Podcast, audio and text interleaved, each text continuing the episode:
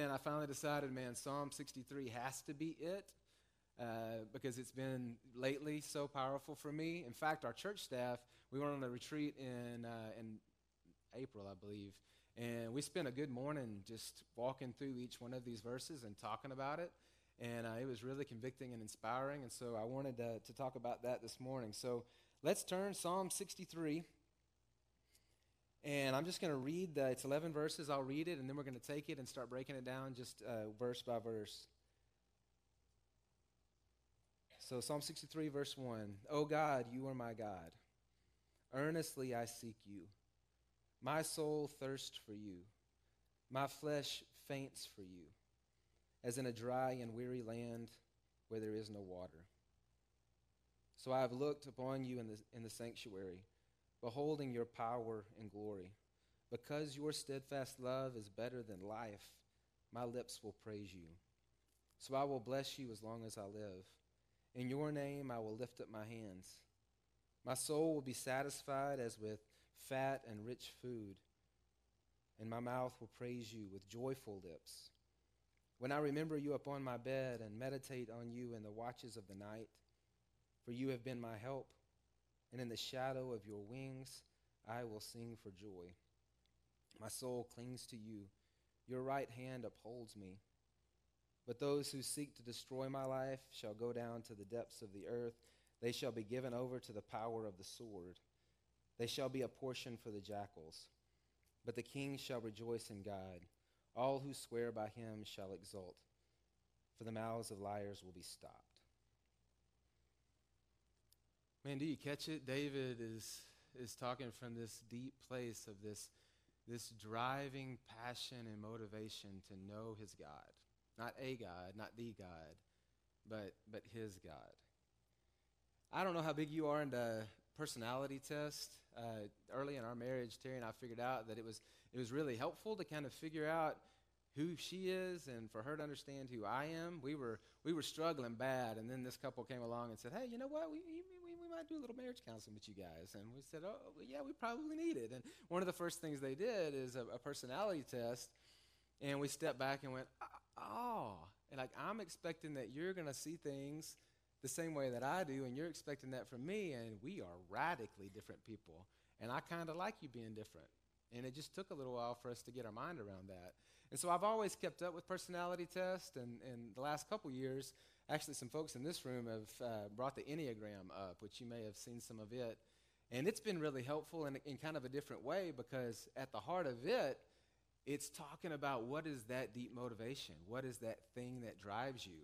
And what is that fear that you have down in there that makes you do the things that you do, that you're trying to, you know? And I, and I think there's a, a deeper level of understanding who I am and these things that from my past and my makeup that, that drive me to do the things that I do. And then I read this and I look at, at David, and it seems like there's this even stronger drive, you know, even above his fear or against his fear. And, and, it's, and it's making him do the things that he does, you know, and the way that he views life. Look at it. He says, Oh God, you are my God. He, uh, he says, God, you are, you are very personal to me. And there's something about when you move something from something that you just say, hey, I see that and I believe that it's true, to the point that you look at it and you say, I own this. You know, to say there is a God and I believe that, and to say He is, He is my God, are two very different things. And you may remember when that became true for you, or maybe it hasn't become true for you yet, that there is a God, but you haven't made it really personal. But there's a radical difference. I am not licensed in any way, but I do cut hair. I, I cut my own hair, and that's pretty easy, obviously. I've been doing that for a while. And uh, I did at one point have a little bit longer on top, and I learned how, how to learn how to look in the mirror with a you know and kind of figure out how to fade it up where it was where it was a good smooth fade. And um, and so uh, when I got in college, I, guys would come to the dorm room, and I know this is probably crazy illegal, but I would cut everybody's hair, and I got really good at, at doing the fade. And like if they wanted lines or things like that, I could I could do some stuff, man. I got to where I was pretty good at it, or at least worth the two dollars they paid me, right? And, uh, and so then when we started having boys, it was a no-brainer. Like, you know, we weren't going to go to a barber because I could just cut their hair. Now, Jack, the other day when we first started cutting his hair, he was like, "No, Daddy, I don't want hair like yours," because he thought if I cut it, that was the only thing I could do. And it took me a little bit to convince him. No, Jack, I promise. Look at your brothers. I, didn't, I didn't shave their head. I can, I can do this and make it look good. I, I still don't think he's bought in. Every time I bring it up, like he needs a haircut now, and I start to get the clippers out, he's kind of like, "Ah, Dad." Um, but I got pretty good at cutting it. But it, there'll be these times, inevitably, that I'm gone, or the clippers are broken, or something happens, and, and one of the boys goes to a, to a barber.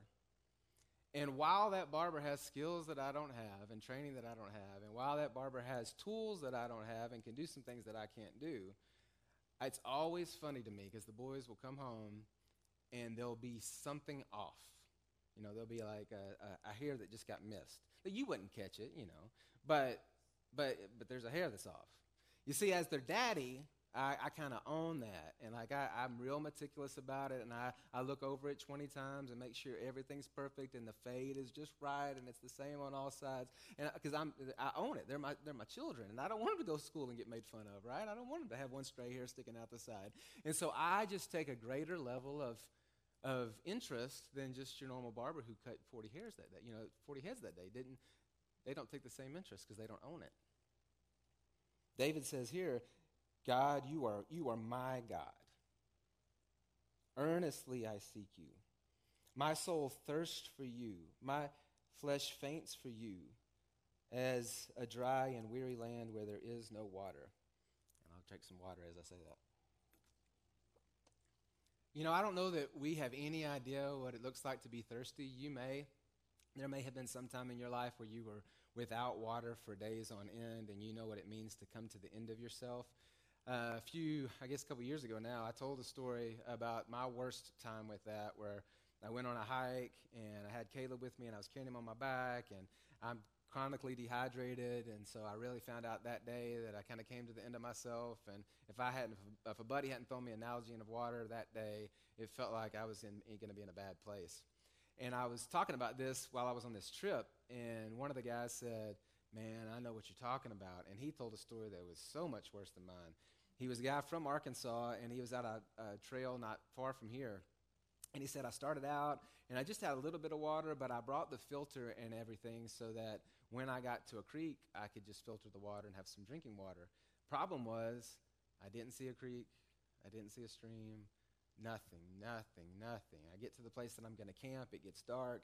I camp without water. I get up the next day, and he said, I know I'm in trouble, and I'm lurking, and I'm moving fast because I got to get to water, and I can't find it, and I can't find it, and I can't find it. And he said, Mark, I was, I was in pain. Like, I don't know what's going to happen here. And when I finally saw a little stream, I ran over as quick as I could and just dove out face first and just started drinking, not worried about whether it was filtered, if I'd get sick or not. I had to have water. David knows what this is like. He's been in those places. And when he says, My soul thirsts for you, God, I am desperate for you.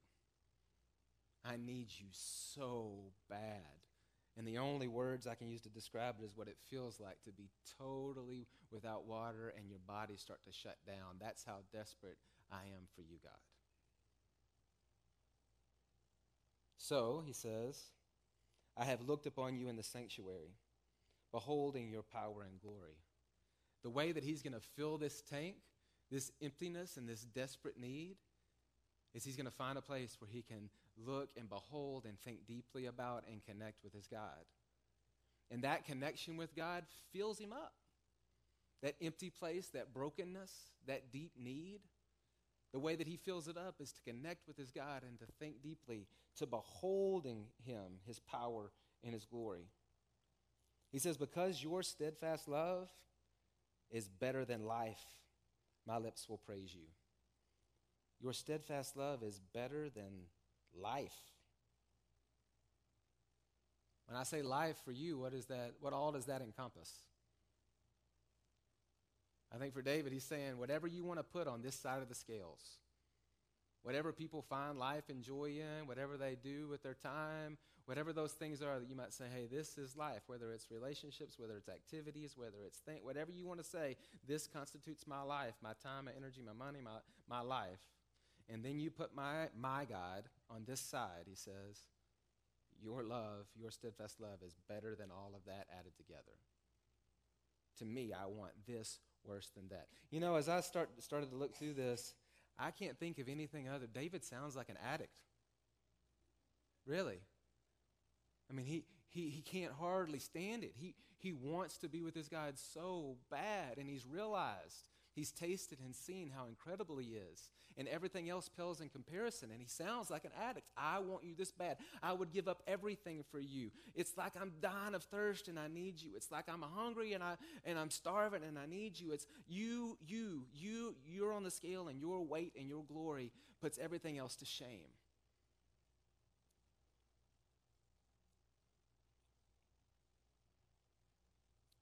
So he says, verse 4 I will bless you as long as I live. In your name, I will lift up my hands. Now, lifting up your hands, you know, I, I, don't know how much you've been around different places. There, sometimes in here on, you know, on a Sunday, there'll be some folks, me sometimes, that, that we raise our hands. The first time I was around that in a church, I really didn't know what to do with it. Like, why are people putting their hands up in the air? What happened? We're not, we're not asking any questions. Why, why everybody raising their hands? And then, um, and then I started to feel like, man, I, there's this part of me that I want to raise my hands, but what does that even mean? Like, am I am I reaching up to try to touch God? Like I'm singing to Him, I'm trying to get as close to Him as I can be. And then finally, I realized, and this I know this can be different for a lot of us, but but for me, I finally realized what that meant is I'm putting my hands in the air as surrender. You know, you got me. I'm done. I got nothing.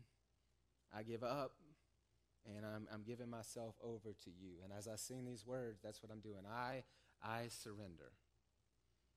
And, um, you know, I've never been in a spot where I had to put my hands in the air. Somebody was trying to come after me, but I have played paintball. And we played last December with a bunch of guys that were really good. And I found out, I already kind of knew it because it had happened the last times I tried to play, play, play paintball, but this time it happened really bad that I'm just not good at it, y'all. I, what I do is the aggressive part of me just wants to come out, guns blazing, pop, pop, pop, pop, pop, pop, pop, pop. And in, in my mind, that's going to end well. Like I'm going to like pop, pop, pop, pop, pop, and, and you know do the thing. And what always happens is bop, bop, and people don't stop either. Like they shoot you once, and then they just decide, all right, now we're just going to unload on him. So he just, you know, and so the guy that's doing the paintball thing, he says, put your gun in the air and surrender, and that way everybody will know not to shoot you. Now, do people not shoot you when you got your hands in the air? They're not supposed to, and the nice people don't. But then those guys, those shysters that like to clean house, you know, they just start to unload on you. But, but I, I surrender. I'm done. I, I, I've been shot. I'm out of the game. I got nothing. I surrender. David says, I lift my hands to you. I will bless you as long as I live, as, as many days as you give me. This is the way that I'm going to live my life, with my hands up in surrender to you, because I've, I've tasted and seen how incredible you are. My soul, verse 5, will be satisfied as with fat and rich food, and my mouth will praise you with joyful lips. My soul will be satisfied with fat and rich food. Now, this has uh, just happened for me, so I can speak of it from uh, current experience.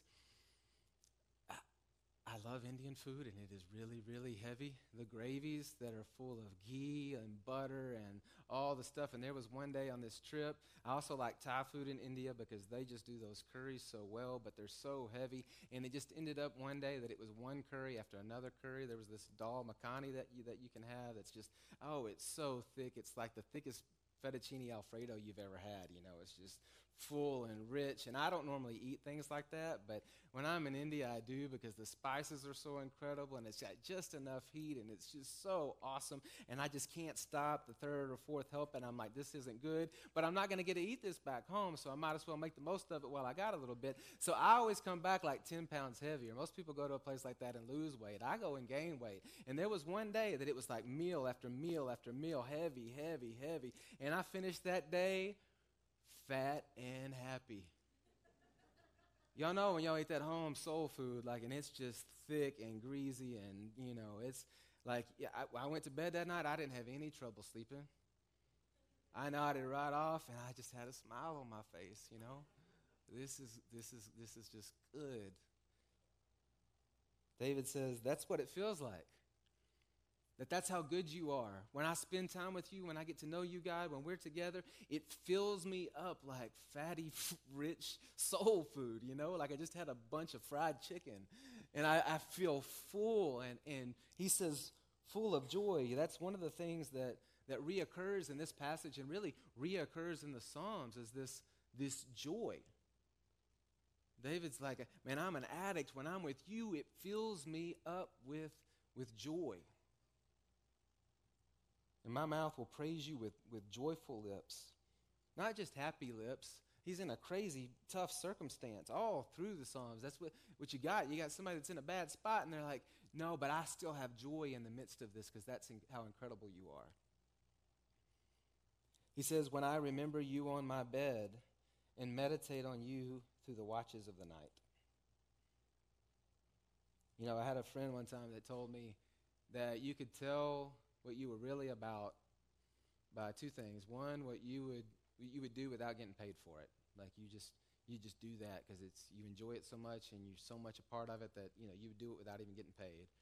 And then the other thing is what would keep you up all night talking about it. And whoever you're with would just have to say, "Hey man, shut up and go to bed. Like it's late." But you're still wanting to talk because you've got so much passion for it.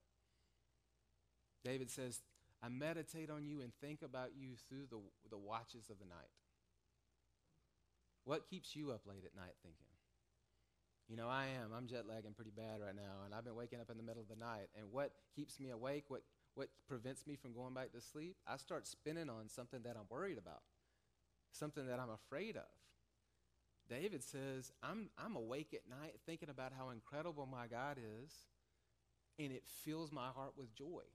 And I don't want to go to sleep because there's joy in my heart because I'm connecting with you and meditating on you in the, in the through the watches of the night. That means the, the late night, the early morning hours.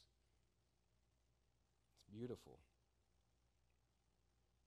Verse 7 You have been my, my help. And in the shadow of your wings, I will sing for joy. Here we go again. I will, I will sing for joy in the shadow of your wings.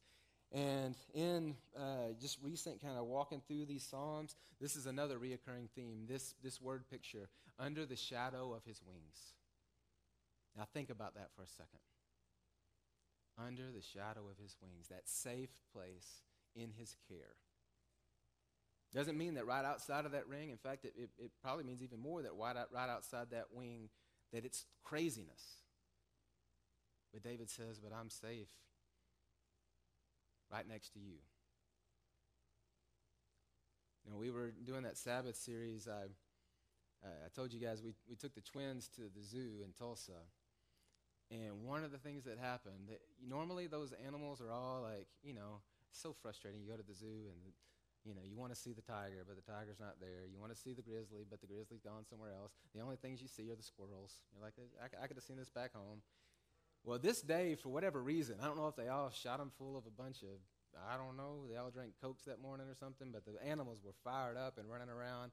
And we went to the tiger, and there was this massive tiger, and there was this glass, and all the kids, my kids, are standing next to this glass, and here's this huge tiger, and he's just pacing back and forth, pacing back and forth, kind of, you know, mauling at the at the window, licking it. You know, his teeth are just all, and I'm like, man, I mean, like Jack's like up with his nose on the glass, and, he, and the tiger's licking the glass on the other side. I mean, there's, there's that tiger's that far from his face. And there was a little bit of hesitancy in me, but I'm like, well, that, but you know, that, that glass is tough. Surely they didn't put in. But it was like it's right there, that crazy big tiger. And it feels like part of this joy that David has is, man, he, yeah, the, the storm is raging and the tiger's there, but he's under the shadow of, of his God. Not a God, not the God, but his God's wing. And it's good. And he has joy. Then he says, My soul clings to you. Your right hand upholds me. My soul clings to you. What time in your life do you remember cling, clinging to something? I, uh, I tried to take up whitewater for a while, whitewater kayak, and I wasn't very good at it and almost died several times. So I finally figured out, man, I probably just need to let this thing go. But the main reason it was like that is because the guy that was trying to teach me, he just like he just said, "Oh, you'll be all right." You know, it'd be something really big, and I'd be like, "Man, I think this is dangerous." And he's like, "Oh, you're tough. You'll be all right." Well, one day he takes me to this river, and there had been a lot of rain. And when we got there, I could see the water like out of the banks into the trees. And I said, "You know, I mean, I, at that point, I had read enough to know that this was already a dangerous, dangerous river, and now it was up. And he said, "Oh, it'll be fine." He said, "Just watch out for that first curve because there's a keeper." So if you if you don't know much about how rivers work, so if sometimes the water will pile up and it's strong, the current's so strong that the water is just doing this, and if you get caught in that in a whitewater kayak, it'll just hold you. It'll just keep you. And uh, so he said, make sure you paddle away from that. Well, I went first, boop, boop, boop, boop, right into the keeper, you know. So here I am, and it's just spinning me. You know, I'm just, it's just spinning me, and I'm going under the water and out of the water, under the water, out of the water, under the water, right up next to this rock. And I'm like, man, this is like, like I don't know, I, you know.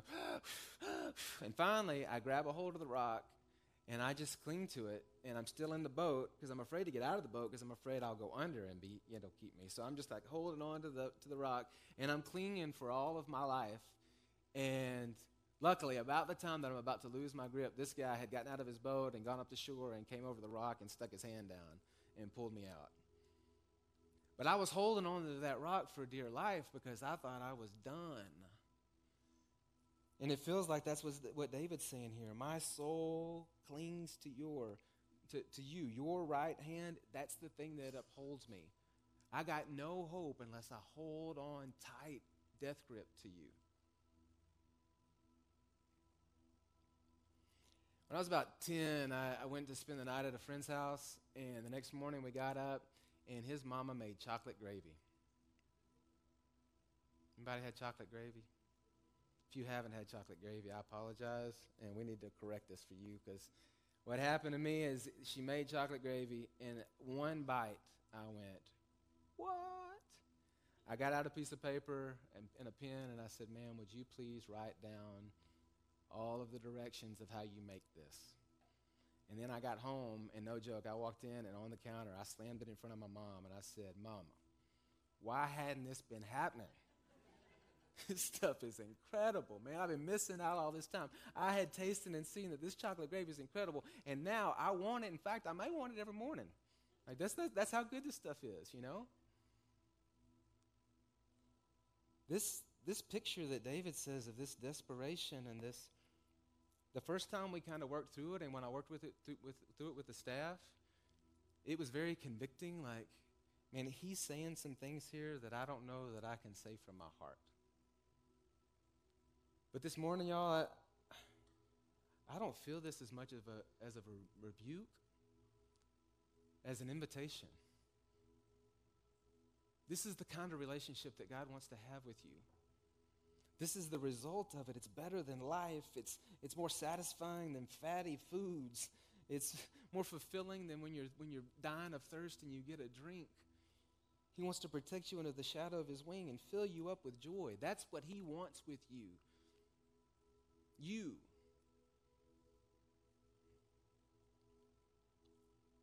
So we're going to take a few minutes here. We've actually planned uh, ahead to have one extra song here at the end so that we can take maybe an extra moment and really do what he said behold his power and his glory and how much he loves you. His steadfast love is better than life.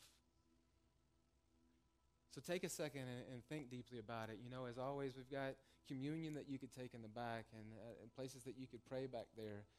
Um, there's folks that would like to pray with you about it. What it looks like for you in these next few minutes. And then here in a few weeks, we've got this, this shirt. We've, uh, we're starting a series where we're going to study Acts called We Will. And uh, that's how we're going to launch the fall. And what that's going to look at is how we do this unified. How individually we connect with Him, we're devoted to Him, and then as one unit, then we come together, and He wants to do incredible things in us and through us.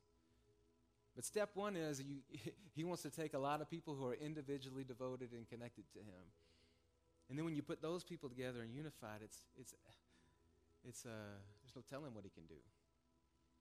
So why don't you take a few minutes and whatever it looks like for you, make the most of, of these next three songs, all right? Let me pray. Father, I love you, and I know that your love is better than life. I know that that's true. And I also know that I get distracted and looking at a lot of the things in my life, and I, um, I just give them way too much attention. I give them way too much of my heart. I, uh, I let the fears overwhelm me.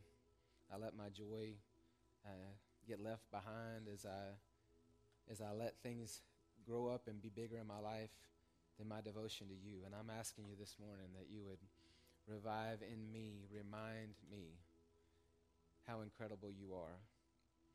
And Father, that this moment, that this week, that um, that these things that David said in the psalm would start to be things that that I could say. In the shadow of your wings, I could sing for joy. To your glory. Amen.